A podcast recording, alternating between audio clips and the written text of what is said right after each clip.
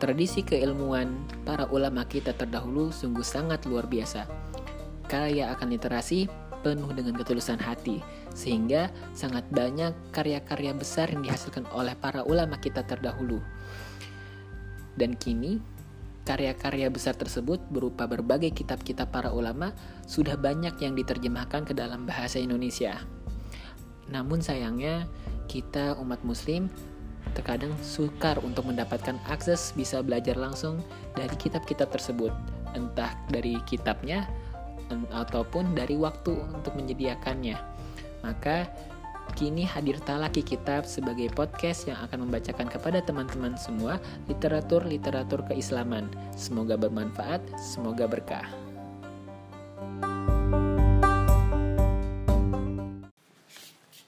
Bismillahirrahmanirrahim.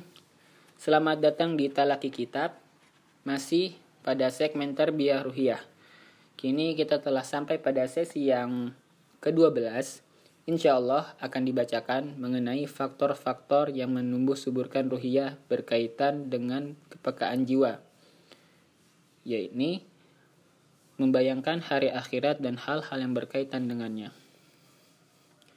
Tidak diragukan lagi bahwa tak kala seorang mukmin membayangkan peristiwa-peristiwa yang dihadapi oleh ahli surga atau juga ahli neraka, tak kalah mengenal lebih dekat keadaan mereka di padang masyar ketika dimulainya timbangan, dibagikannya kitab-kitab amal, dan dimulainya penitian jembatan, ketika menghayati keadaan orang-orang yang masuk surga dengan berbagai kenikmatan yang dijanjikan oleh Allah dan berbagai macam kesengsaraan dan siksaan yang juga sudah disediakan. Seorang dai Ketika membayangkan semua itu, pasti akan bersungguh-sungguh dalam beribadah dan berusaha lebih dekat kepada Allah. Bahkan, seluruh jiwa dan raganya akan bangkit melaksanakan amal-amal untuk hari akhirat nanti, dengan tujuan agar nanti dia termasuk kelompok orang-orang yang diridhoi Allah dan mereka pun ridho kepadanya. Dan di hari akhirat kelak mendapat bagian di tempat yang mulia di sisi Allah yang Maha Kuasa, berdampingan dengan kelompok orang-orang yang selamat dari para nabi, para siddiqin, para syuhada dan solihin. Dan mereka itulah sebaik-baik teman. Saudara dai, ambillah pelajaran dari beberapa gambaran tentang keadaan orang-orang di akhirat nanti yang tercantum di bawah ini. Yang pertama, semua manusia dikumpulkan dengan telanjang bulat dan tanpa alas kaki. Imam Bukhari dan Muslim meriwayatkan dari Aisyah radhiyallahu anha. Beliau berkata, "Saya mendengar Rasulullah shallallahu alaihi wasallam bersabda, semua manusia dikumpulkan tanpa alas kaki, telanjang bulat dan belum dikhitan." Aisyah berkata, "Saya katakan, laki-laki dan perempuan akan saling melihat satu sama lain?" Rasulullah shallallahu alaihi wasallam bersabda, "Urusan di saat itu lebih dahsyat daripada mementingkan hal-hal seperti itu. Yang kedua, matahari sangat dekat di atas kepala. Imam Muslim meriwayatkan dari Al-Miqdam radhiyallahu anhu.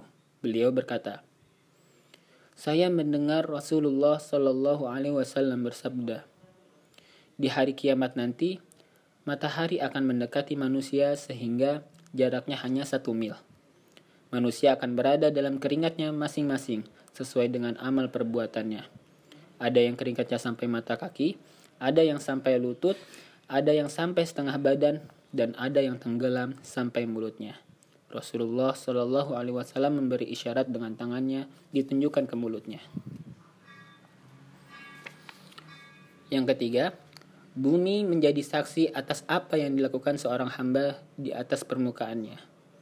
Ibnu Hibban meriwayatkan dari Abu Hurairah beliau berkata Rasulullah Shallallahu alaihi wasallam membaca ayat Yauma idzin tuhadditsu akhbaraha Kemudian beliau bertanya Apakah kalian tahu apa yang dimaksud dengan akhbaraha? Para sahabat menjawab Allah dan Rasulnya lebih tahu Rasulullah Shallallahu Alaihi Wasallam bersabda, berita-beritanya adalah bahwa bumi akan menjadi saksi terhadap seorang hamba laki-laki atau perempuan atas apa-apa yang dilakukan di atas permukaannya. Bumi akan berkata, dia melakukan ini dan itu.